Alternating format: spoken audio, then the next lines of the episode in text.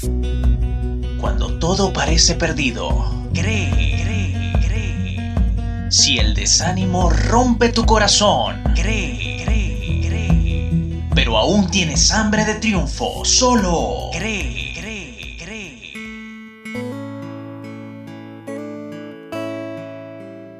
Muchos creen que tener una doctrina la cual consideran verdadera es vivir en la verdad. Sin embargo, eso mismo creen los que se perderán pensando ser salvos. Los que dirán, Señor, en tu nombre hicimos milagros y echamos fuera demonios. Mateo capítulo 7, verso 22. También los escribas y fariseos creyeron estar en lo correcto, pero su orgullo religioso les cegó para ver la verdad de sus propias justicias, como trapos de inmundicia, y esto a su vez les impidió aceptar y creer la doctrina más importante frente a sus narices. Jesús es el Cristo.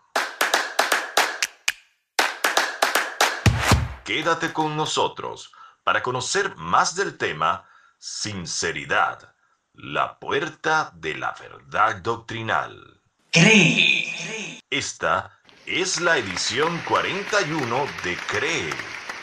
En la locución, un servidor, Agustín Marcano.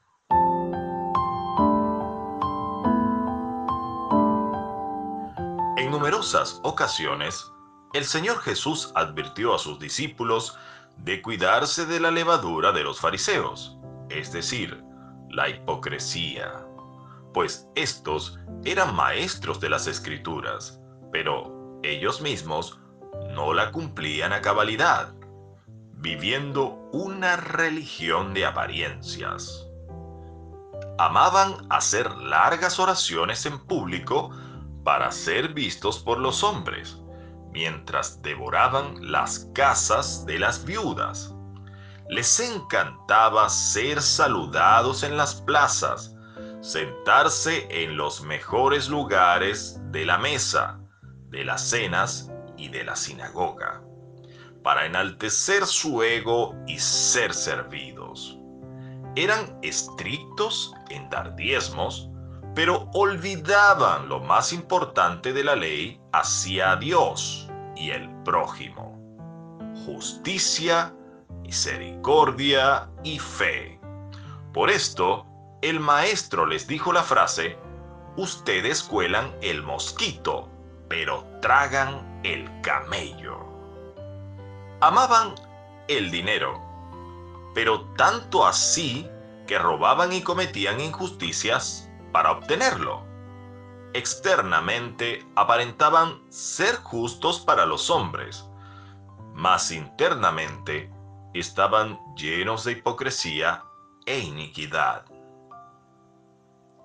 Por otro lado, estaban los publicanos, un grupo de cobradores de impuestos, etiquetados como pecadores por esa sociedad, por dos razones principales trabajaban para Roma, el imperio que estaba sobre Israel, y tenían fama de cobrar más de lo debido. Jesucristo fue llamado amigo de publicanos y pecadores, pues él vino a buscar lo que se había perdido. Por esta razón, socializaba con ellos, aunque también tenía trato con los fariseos, pero su doctrina calaba más en el corazón de los publicanos y pecadores. ¿Por qué? Sencillamente porque estos eran más sinceros en reconocer su condición caída delante de Dios, mientras que los escribas y fariseos se autoengañaban, creyendo ser justos y sin necesidad de arrepentimiento. Su autosuficiencia y orgullo por ser maestros les nubló y envaneció la mente de modo tal de imposibilitarlos para entender la doctrina más esencial de todas, la identidad de Cristo. Al final, la diferencia entre ambos grupos radica en dos palabras, convencimiento y conversión. Los fariseos seguían una religión, convencidos intelectualmente, pero no llevaban a la práctica tal conocimiento teórico. En cambio, los publicanos, aunque no poseían el mismo saber, fueron sinceros y responsables al reconocer sus pecados y por esa virtud sus corazones fueron convertidos por el Espíritu de Dios.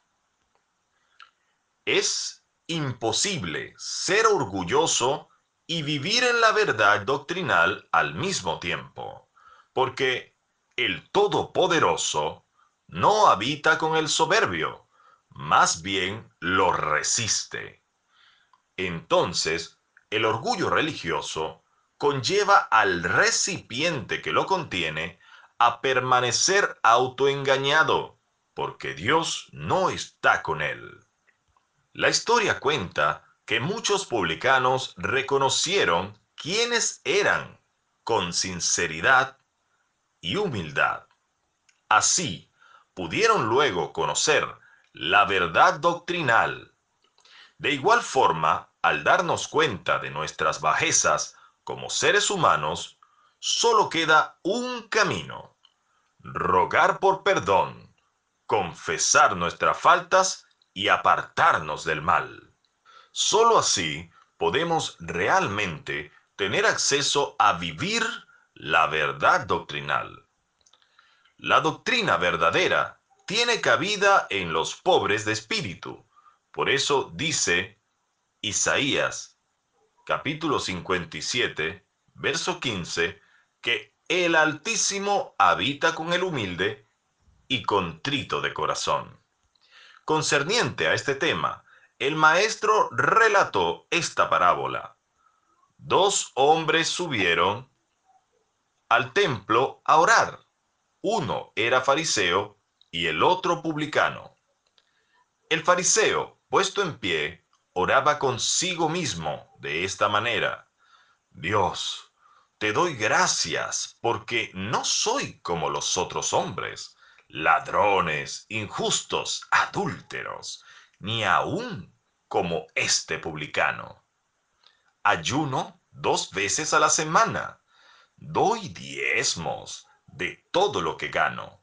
Mas el publicano, estando lejos, no quería ni aún alzar los ojos al cielo, sino que se golpeaba el pecho diciendo, Dios, sé propicio a mí, pecador.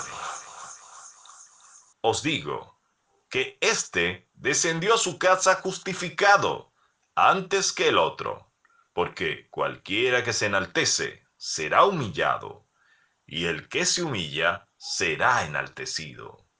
Lucas capítulo 18, versos del 10 al 14.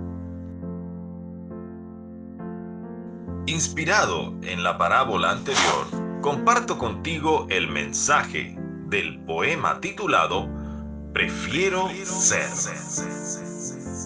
Prefiero ser publicano y no fariseo.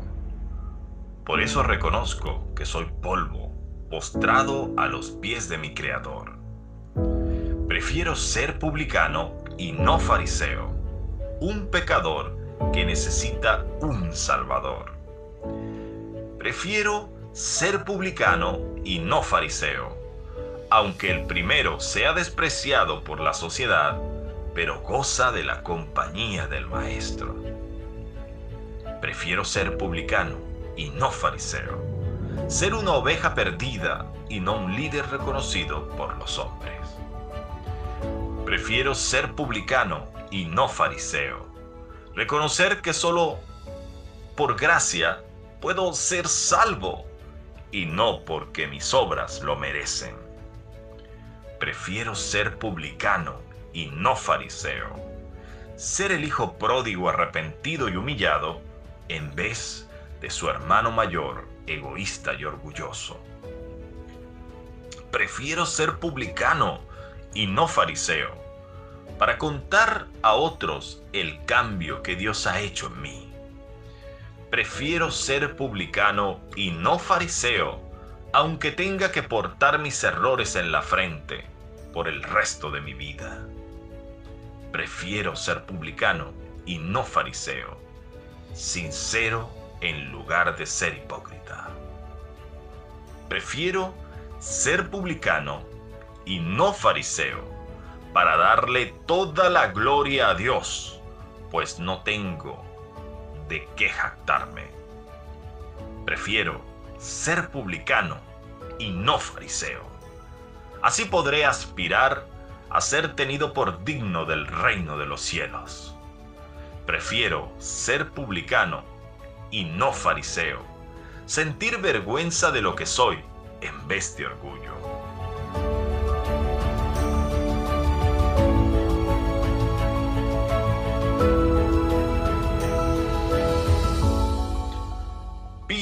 A Dios que examine tu vida con su luz, para que tomes conciencia de quién eres en realidad.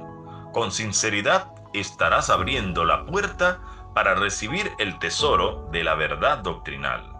El Altísimo te alumbre con su luz en este día.